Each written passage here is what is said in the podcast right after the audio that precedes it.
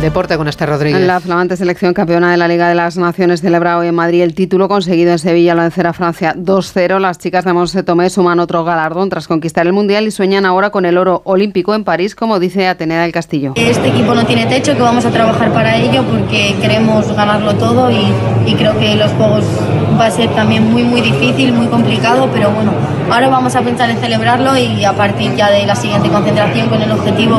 puesto en los Juegos porque queremos hacerlo muy muy bien y queremos ganar. Atlético de Bilbao y Atlético de Madrid se enfrentan en San Mamés en la vuelta a las semifinales de la Copa del Rey con ventaja para los de Valverde 1-0 y con el Mallorca esperando ya en la final. Comienza el Mundial de Fórmula 1 con el Gran Premio de Bahrein en 30 minutos primera tanda de entrenamientos porque la carrera se disputará el sábado y en la cuenta atrás hacia los Juegos de París se inaugura hoy la Villa Olímpica, un recinto de 52 hectáreas al norte de la capital gala para acoger a 14.500 atletas. Vamos ya con la